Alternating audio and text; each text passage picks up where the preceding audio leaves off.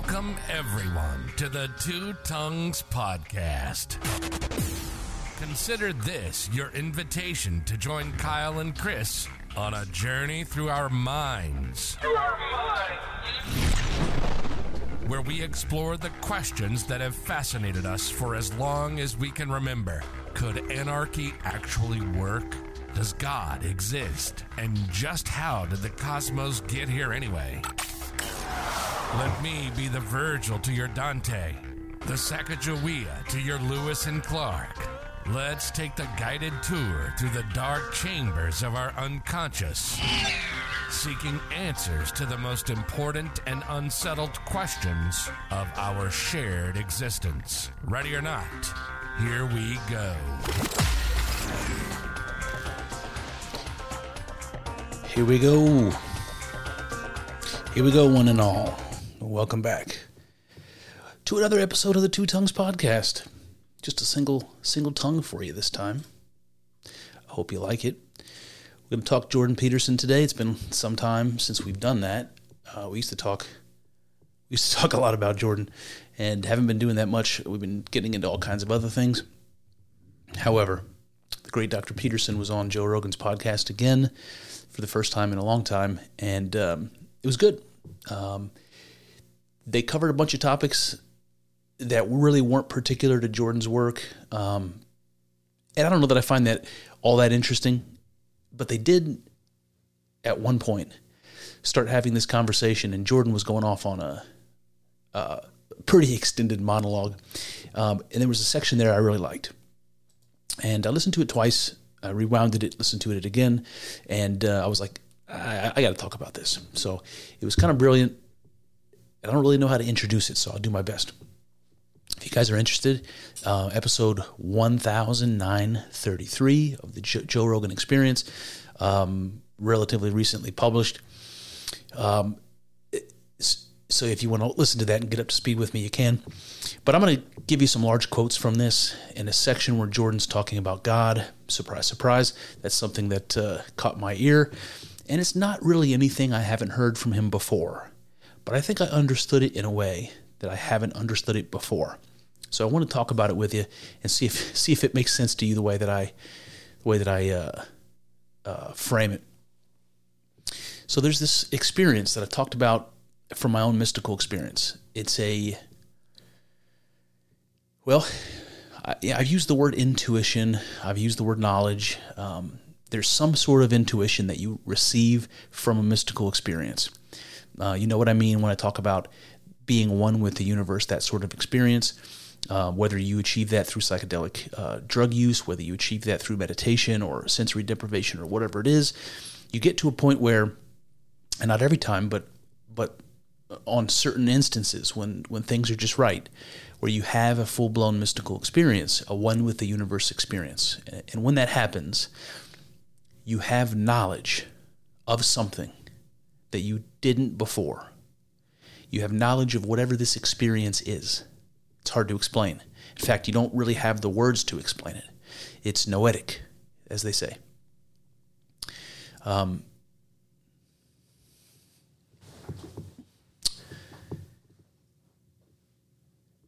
so I don't really, don't really exactly know how to say this. I know something that seems to be hidden from us in our regular life. You might call it secret knowledge. You might call it gnosis, you know, like the ancients did. There's something there, like, like a mystery, like the mystery religions used to allude to in classical antiquity. There's some knowledge there that you have in this experience, that you earn or gain in this experience, that you know and you know to be true. And when you come out of the experience, you either you either forget it, you partly forget it, or you simply can't communicate it. You don't have the words, you don't have the concepts, you can't communicate it. It's a way of knowing without knowing, if that makes sense. A way of knowing without knowing. So intu- intuition might be a good word for that, but it's not exactly right. And what that knowledge is about, it's even more significant because it's not just secret knowledge. It's the most secret knowledge it's knowledge of what you are at the deepest level, knowledge of what reality is at the deepest level, knowledge of what God is at the deepest level. Questions that we ask and never have any way of answering. You, you know it in mystic experience. You don't. You just know it. You experience it, and so you you don't. You, there, there's no reason to question it. You know it. You've earned something there. Some deep, important, profound answer to the deep, important, profound questions. And yet, you can't communicate it. It's hard to. It's hard even to describe what it is you know or how it is you know. And if you try, it sounds to most people like gobbledygook.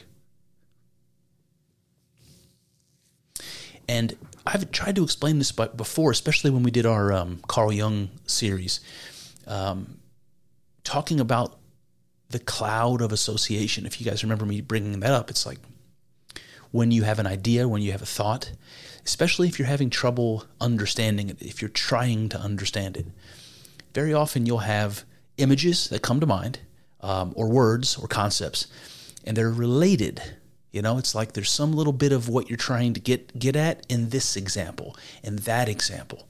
And what you end up with is a cloud of associations. And there's some thread that runs through this cloud of associations that points to the core of what it is you're trying to understand. It's the thing you're trying to understand. And you're talking around it. You're talking around it. You know, you're close to it, but you can never quite get there because there aren't words for it because there aren't concepts that you can use to attach to it. So you dance around it. You play this little dancing analogy game.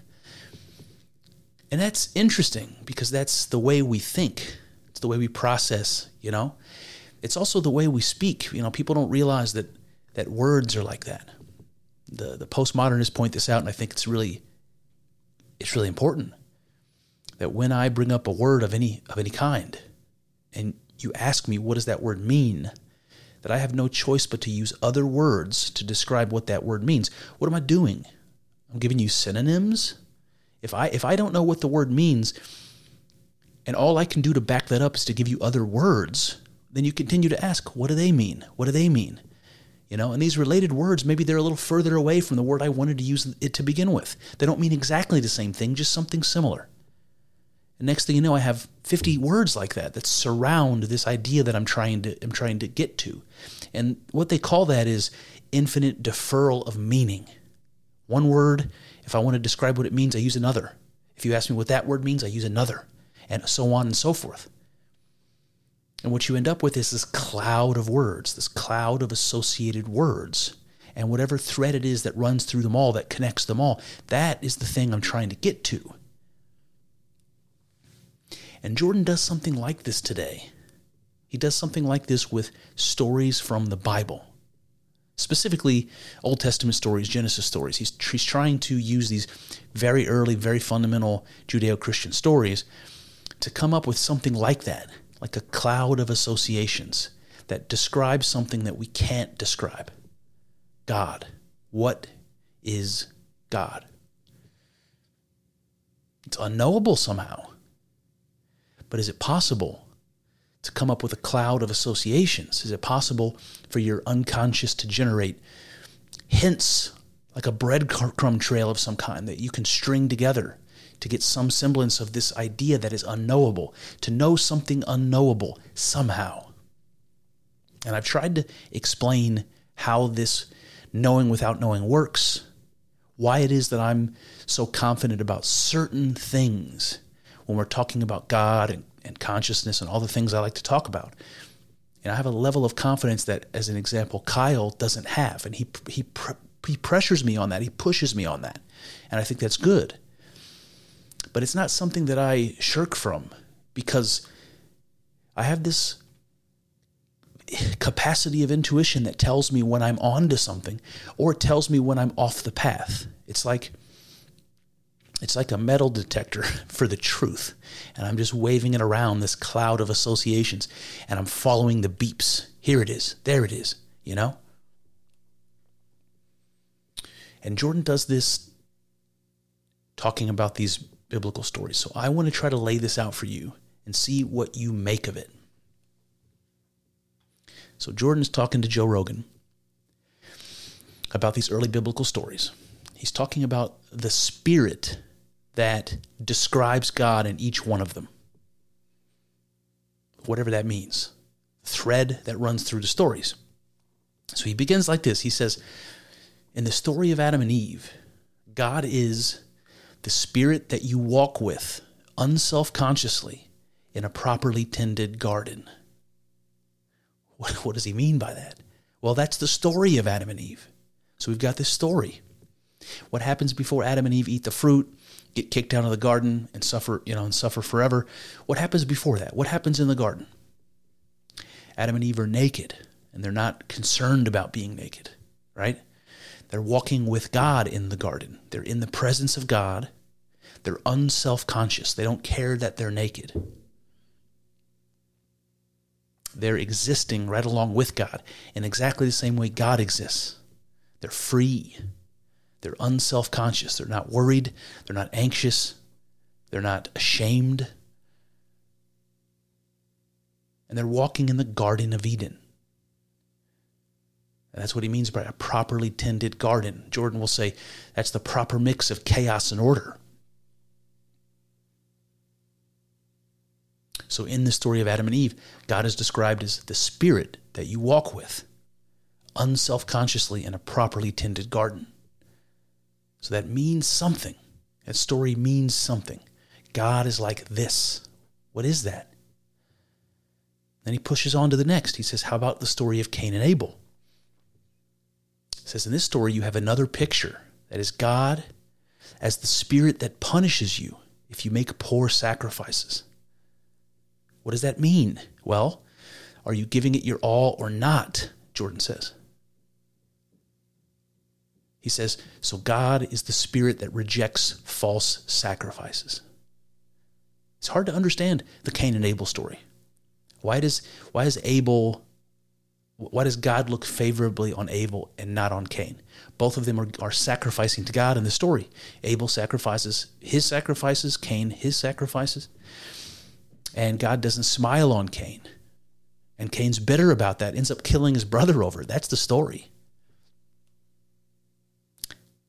And Jordan says, in that story, God is the spirit that punishes you if you make poor sacrifices. God is the spirit that rejects false sacrifices. So, whatever it is Cain is sacrificing isn't good enough. Abel sacrificing what he needs to, Cain is not. What does that mean? What ways in our lives are we required to make sacrifices? Or do we have the choice of doing so or not? In what instances do we find ourselves in that situation where we have to choose something to sacrifice? And we might make a mistake. Well, I don't know, but God is the spirit that punishes you if you do it wrong. Then he goes on to the story of Noah. He says, in, in Noah, God is the spirit that calls the wise to batten down the damn hatches. He says, if you prepare, you are manifesting faith in that spirit. The spirit that calls you to batten down the damn hatches. The spirit that causes you to prepare. So I think we can all we can all imagine instances in our life like that, planning and preparing and, and, and all that sort of thing. Imagine some part of us that calls out from within us some psychological spirit, right? That says you should be prepared if the worst happens. Don't you see signs of this or that and the other? Should you take steps to prepare for that? And we sometimes listen to those voices and we sometimes don't. I can't help but think about the, the prepper TV shows out there, all the doomsday preppers. You know, they're listening to that spirit. what happens if they're right? You know? Then he says, in the Tower of Babel, you have God as the spirit that punishes the technological pretensions of mankind. Jordan says, they want to replace the mystery of being with their own pretensions. And what happens is no one can talk to each other anymore. That's the state we're in right now. That's why Matt Walsh can make a movie entitled What is a Woman? We can't even agree on that. That's a Tower of Babel. God damn. It's right on, Jordan. So, what is the spirit that punishes the pretensions of mankind? When mankind thinks his knowledge is sufficient, when mankind thinks that it can replace the ultimate mysteries, that it can solve them even, that gets us into trouble. I don't. I mean, we can think about we can think about a new uh, a new vaccine that we've all been uh, we've all been exposed to in recent years, right? While we're talking about the technological pretensions of mankind, and we tell each other that it's safe, and we tell each other that it's effective, and we tell each other that you're wrong if you don't if you don't you know submit to it without any regard to testing or the safety or the long term consequences or or anything like that. Would you call that pretensions? When man begins to act like God, like he knows what's best, you know, the powers that be know what's best for each and every one of us. It's dangerous, right? Then he says, then you have the story of Abraham. God is presented in that story as the spirit that calls the overprotected and privileged, that's Abraham, to the catastrophic adventure of their life. Jordan says, Get out of your comfortable bed. Get out there and suffer your adventure. So, in the story of Abraham, if you don't know, he's an old man living in his father's house, being taken care of his whole life. He's already an old man, and he's done nothing but stay in his comfortable bed. He's, he's not lived. And one day, God, God calls out to him and says, What are you doing? You're alive. You should be living your life. You should be living the adventure of your life. You should be writing your story. Get out of bed and go fucking do it. How many of us find ourselves comfortable in our routines, find ourselves risk averse, no longer no longer wishing for new experiences, no longer wishing for adventure? How many of us find ourselves just wanting to be taken care of? And just in a sense throwing our life away.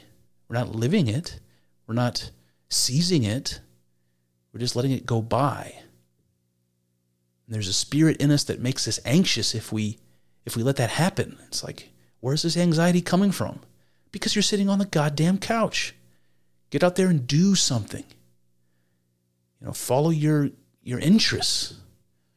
Write your story.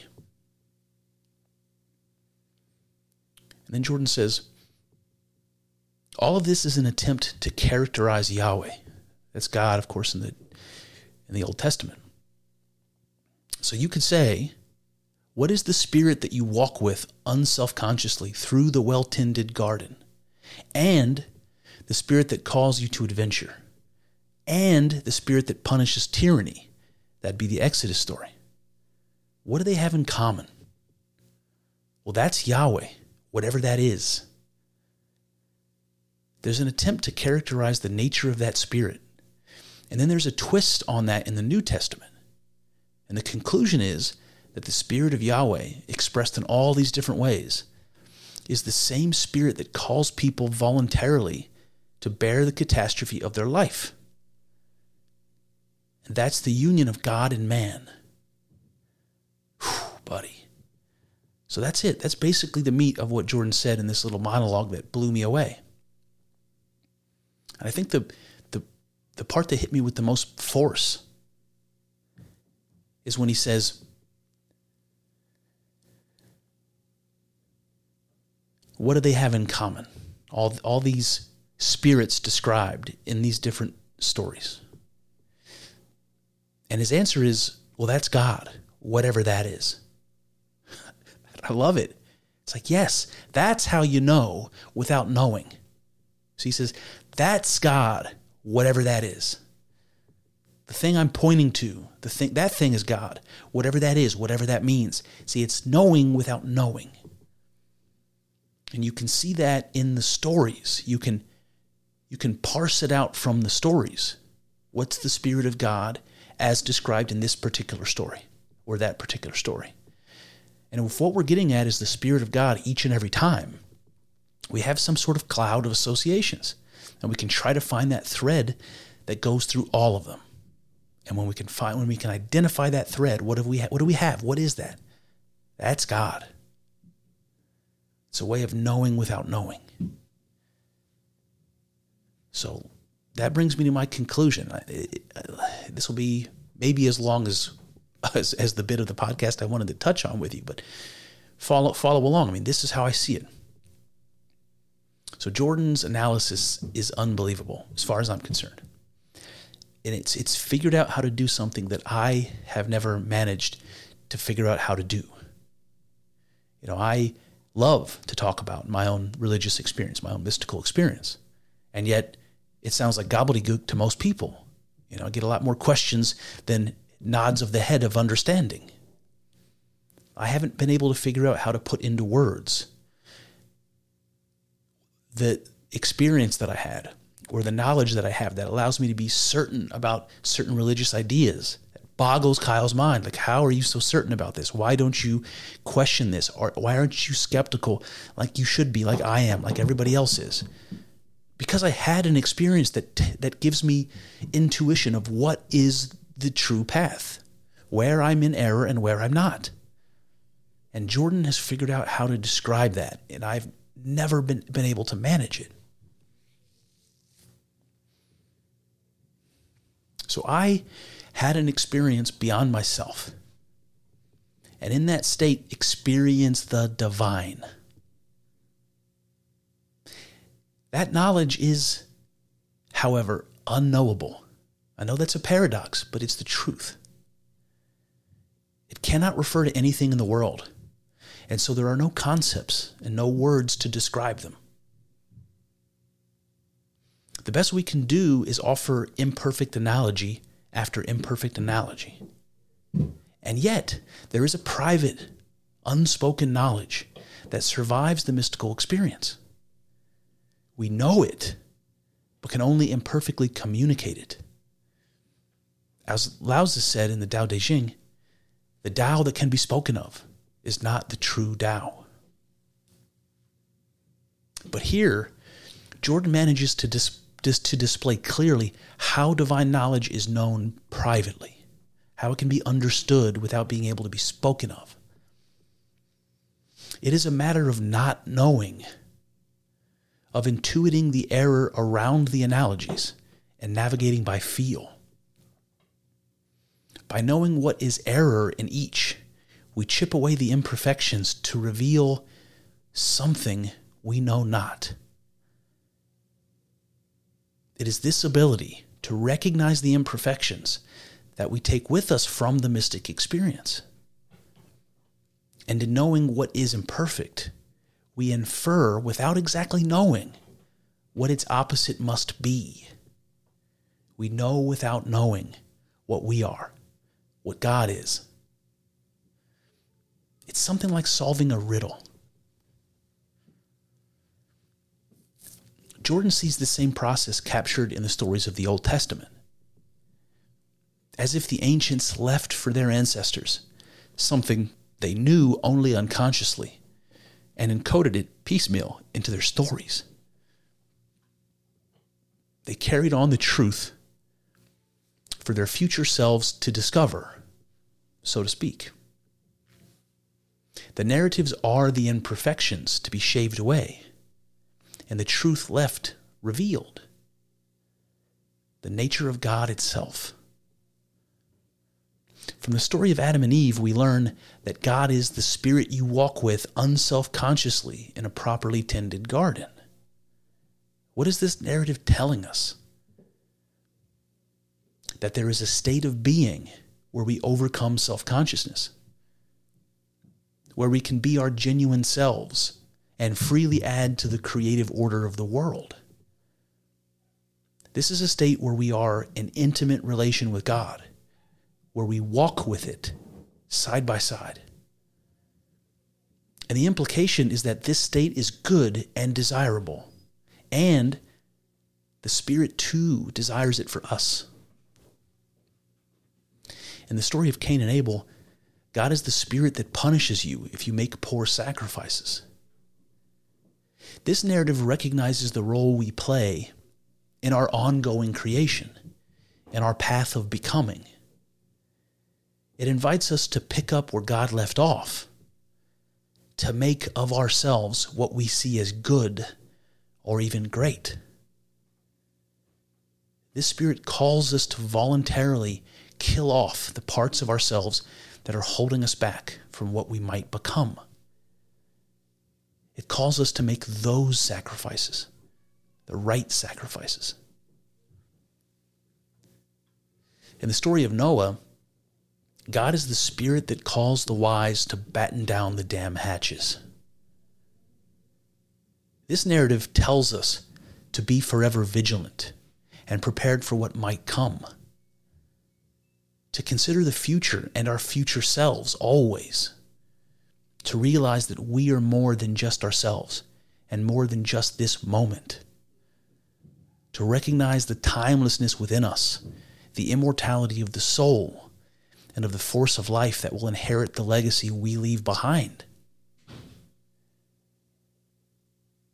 In the Tower of Babel story, God is the spirit that punishes mankind for substituting the mystery of being for their own pretensions. This narrative shows a spirit that calls us to humility, that recognizes our greatness, our kinship with the divine, but cautions us never to believe our knowledge to be complete.